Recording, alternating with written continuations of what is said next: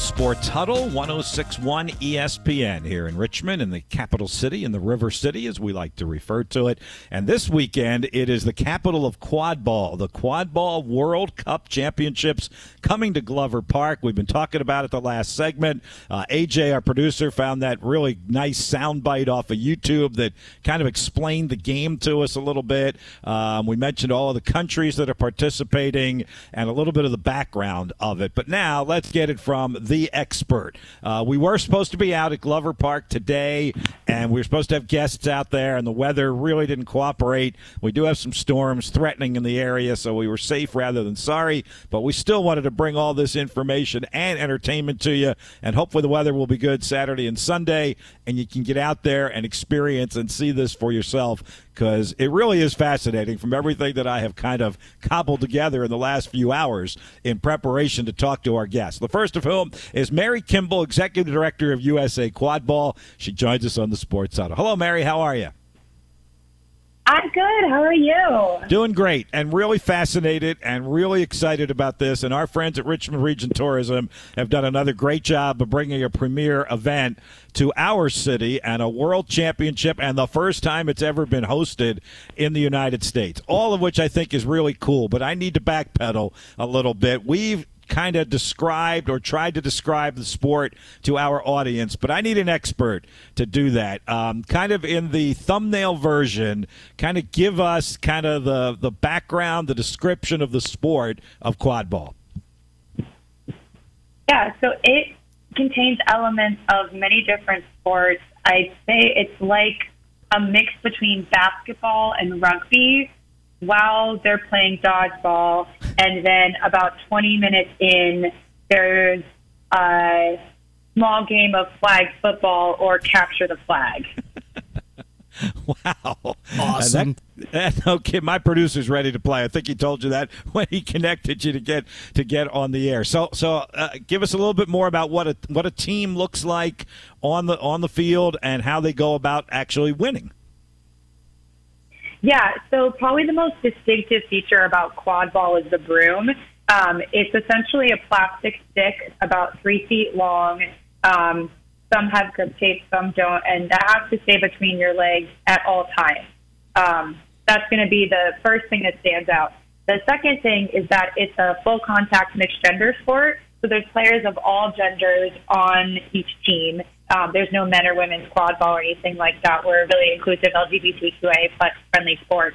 Um, and the next thing is the number of players on the field. So there's um, typically a max of 21 people on an event roster, but on the field at one time, it's going to be six players per team until you get to um, the midway point ish of the game when the flag runner comes out.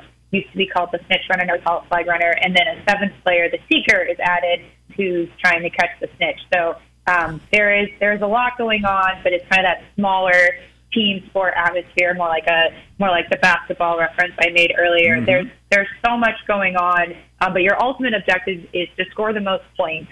Um, so you score by throwing the quad ball through the hoop. There's one of three hoops. They're different sizes. You can score through either the front of the hoop or the back of the hoop, all worth the same, 10 points each. Um, a quad ball is a slightly deflated volleyball um, which you can get at like any store if you want to pretend you're a star quad ball player. Um, then there are beaters trying to disrupt the game using dodgeballs. Those used to be called bludgers, and I say the quad ball used to be called a quaffle. Um, and when you get hit with a bludger, you have to you lose possession of the ball that you have, um, and depending on where you are in the act of shooting, it could also negate your goal. Um, and when you're knocked out, as we say, uh, you pull your broom out from underneath your legs, drop the ball you're holding, and then go tag in at your team's hoop. Um, and they just keep scoring until about, or attempting to score depending on the game, until 20 minutes in, where there's an intermission, and we enter uh, what we used to call snitch on pitch, now we call flag on pitch, and that's another extremely distinctive element of the game that I, I, I think is is really creative and really fun to see in person. It's like it's like a mix of of tag and wrestling. Um, you're probably going to see more wrestling this weekend. It's typically in quad ball, the more elite flag runners um, are uh, more physical and they tend to stay in one spot. Um, but your goal is to pull the tail that's on the back of the shorts that this person is wearing. It's a yellow pair of shorts with a yellow tail. And when you pull the tail or catch the flag, it's worth 30 points. And if the team that's up in points catches that, then the game's over. However, um, if excuse me, if that gets to the team enough points so that uh, sorry, we have the one distinctive feature about quad ball is that we're incredibly innovative with the rules, and that's true for every single country and our international federation. So I have at least four different versions of the rule book floating around in my wow. head right now. Um, there's there's Major League Quad Ball, which is a separate league from mine. Mine has different rules, and I um, I'm based in the Pacific Northwest, and I'm out here in Richmond for the tournament. In the Pacific Northwest, we play a lot with Canada. They also have their own different rules. Um, so forgive me while no. I find precisely how you end the game. But as you can tell, like there is so much that goes into this game, and it's so it's so freaking exciting. Like there's there's nothing like watching in person. Watching a live stream is great, but like with a lot of um, these really fast paced team sports, um, especially ones that aren't as like made for TV as like something like American football. Um, really being in person is where it's at, and the atmosphere this weekend is going to be like it, it's going to be such an incredible experience for all of these athletes. Okay, uh, Mary, it's, Mary, it's Mary, Mary. So sport. listen, listen. This is great. This is absolutely great. Uh, and my producer AJ, I think he just captured that one phrase. It's so freaking exciting. That's all you need. There's your marketing phrase, your catchphrase, right there. That was absolutely beautiful. And I think you've incorporated just about every sport that that we as Americans play into quad ball, which I think is really cool. And I'm guessing my audience is thinking the same thing I am, Mary. This just sounds, with all the properties that you just talked about, it sounds so much like, you know, a derivation of Quidditch. And it certainly brings up memories of Harry Potter. You know, when you hear that, and I'm sure you've heard it before, is that a good thing or a bad thing when you kind of hear that Harry Potter Quidditch reference? You know, I think I think it's a good thing. Um, I think there are many reasons why people want to play quad ball and why people started playing Quidditch and even why they started forming Quidditch back in the day. And there's no denying the Harry Potter connection is really important to that.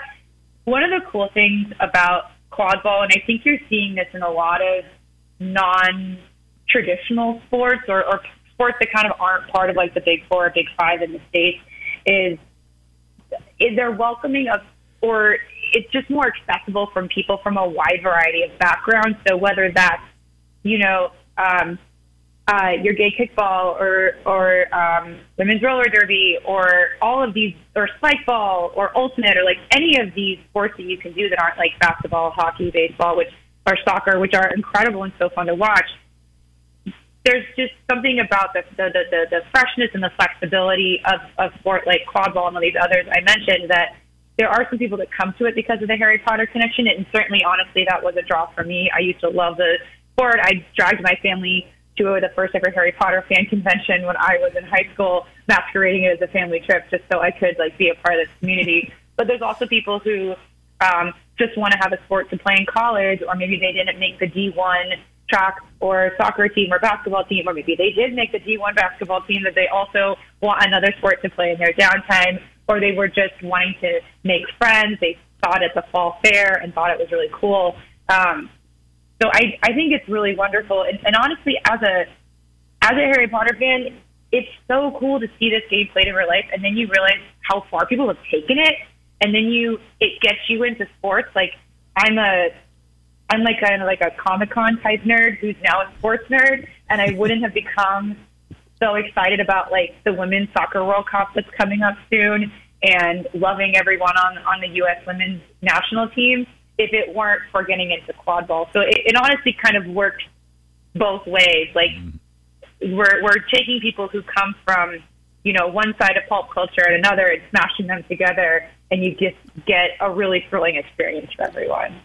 Well, I don't know about nerd, but Mary Kimball, executive director of U.S. Quad Ball, is our expert on quad ball. I can tell you that, and I'm sure you can tell by listening as well. A couple more uh, for you, Mary. Um, this is the first time the U.S. has hosted this World Cup championship, and it's coming to Richmond, Virginia to do it. So, again, kudos to Richmond Region Tourism for making that happen. What's the impact of that? I had rattled off not only the countries that are participating, but even perhaps more importantly and, and impressively, the cities and countries that had previously hosted this event. It's a pretty big deal to bring it to Richmond, Virginia, isn't it? Oh, yes. Oh, yes. Like, looking at where the last World Cup was, no shade to cities in the U.S., but like Florence is such, in my mind, even though it's not like as popular as Rome or Venice, it just stands as this like titan of like excitement and interesting, like intrigue, European destinations, all of this thing, or like Frankfurt, um, or even the first one in Oxford happened alongside the Olympics. Like these, these cities have so much legacy to them, and to be able to bring them to a place like Richmond, um, and especially one that has so much history with the sport and the different connections that the college programs in the state of Virginia have had, um, it's it's a really big deal. Um, and there were other cities that we're interested in that we competed against that that might on paper have been have had different qualities, but there was you know, we, we really, we pushed for Richmond. Obviously, we were incredibly supportive of the bid and have been working alongside the staff at Richmond Region Tourism for literally half a decade to, wow. to make this event happen. Uh, it's it's huge for us. We're this is this is honestly one of the most important projects I've done, and I've been in this sport for eight years. So it's it's it's a big freaking deal for us and it is for the U.S. team because we know how good the U.S. team is, defending World Cup champs. In fact, they have won it three times previously, only losing once in 2016 to Australia. So, Mary, does that mean we're looking forward to a U.S. Australia match in this thing as a little bit of revenge quad ball here? Well, kind of yes. The funny thing about that is in 2018, they uh, we ended up playing them in both rounds of the tournament. We played them first in pool play and then in bracket play, and we beat them twice. However, I know that the uh, one of the assistant coaches, Jackson Johnson, is hoping, or what he's hoping, he has uh, excitement about many scenarios, but one of them he mentioned recently in an interview was being able to face off against Australia and try to beat them in a finals context. Um, I know Australia is really hungry for that. They have such an incredible national team program, and they're an incredible, um, just an incredibly dedicated program in general. Like they, they went to European games last summer in Ireland. They traveled from Australia to Ireland so they could get extra competition. Um, and they didn't quite come out on top, but they came pretty close. And um, they're they're definitely one of the favorites to win. I think that would be really spicy. I think U.S. Belgium could be fun because it's a rematch. Um, England won European games last year. There's good things about their program. Germany's been kind of slowly climbing to the top and have really transformed their program over the years. But also there's newcomers, like there's an African nation team, the first time the continent has been represented at the sport of a global level like this, and they've never competed together before, and their roster is stacked. It's coached by a former U.S. national team player and also former head coach James Hicks. And the roster is just full of players that have been at the top of their game, both recently and like the last five to eight years. So there's, you know, I'm hoping that the U.S. does very well, and I, I think they have a really great shot at defending their title and staying golden, as they like to say. Um, but I think there's also going to be some great games this weekend, and I know my team is is hungry to prove that they can continue to defend that title and, and show why they're the best because they're the U.S. The, the depth of talent in in the United States for this sport is is, in my opinion, unmatched. if I can brag about my country a little bit, like absolutely, we just had our national championship a few months ago, and the the level of play at both the adult club and the college division, it's just gotten so much higher, um, and people are trying new strategies and new approaches to the game, while also picking up things that maybe people did you know, eight to 12 years ago or whatever. Um, and there's just a fresh energy to everything. Um, so I think, I think there's going to be a lot of really exciting games. I mean, there's just like, there's just an interesting story about every team, right? Like there's Japan playing in their first World Cup and, um, the head of that team, Kohei, um, you uh, studied abroad at Rutgers University, and Rutgers University amazingly had four alumni represented at World Cup on uh, Japan, India, Brazil, and the United States. Hmm. Um, and you could just go on and on. Like Brazil won the Pan American Game Championship last year. France has been a storied program for years. Canada's been a sleeper threat. Mexico won third in Pan American Games four years ago. Um, Norway, Norway is making waves. Um, Austria, we're so glad they're that they're here. Like there's just all these teams that are putting in so much time and effort, and they're at the top of their game. And I just can't wait to see all of the action happen on the pitch because absolutely they're just going to all leave it here. Like, right, yeah. this is the ultimate. It it doesn't get a bigger deal than this right now because we're we're not in the Olympics. Um, maybe someday, but not right now. You know, we're not we're not going to be in LA 20, 28 or whatever. But this is this is the ultimate competition. There's nothing there. There's no bigger deal than than winning World Cup and we love that it's right here in Richmond. Again, kudos to Richmond Region Tourism, to you, to your staff, to your athletes for bringing it here to Richmond and bringing it to the United States. And I'm sure your passion is translating over to our audience and our listeners, and we'll be telling them how to get out to Glover Park to watch and follow it online and, and all of that. Mary, thank you so much for the time this afternoon. We are we are going to be as excited as you are about the competition, and we'll be trying to root that U.S. team on. All right. Sounds great. Right, Let's Mary, go for gold. There you go. Thank you, Mary. Mary Kimball, Executive Director, U.S. Quad Ball, uh, quite the spokesperson for the sport. Pretty exciting, actually. So the teams will, will face off in pool play uh, tomorrow on Saturday, and then there'll be single elimination on Sunday and eventually reaching the gold medal. As Mary said, there's there's no Olympic uh, competition, so this is it. This is their Olympics uh, coming to Glover Park on uh, Saturday and Sunday. Again, thanks to Mary for spending the time with us and Richmond Region Tourism for setting it up as well. If you'd like some more information, the website is iqaworldcup.org. iqaworldcup.org org.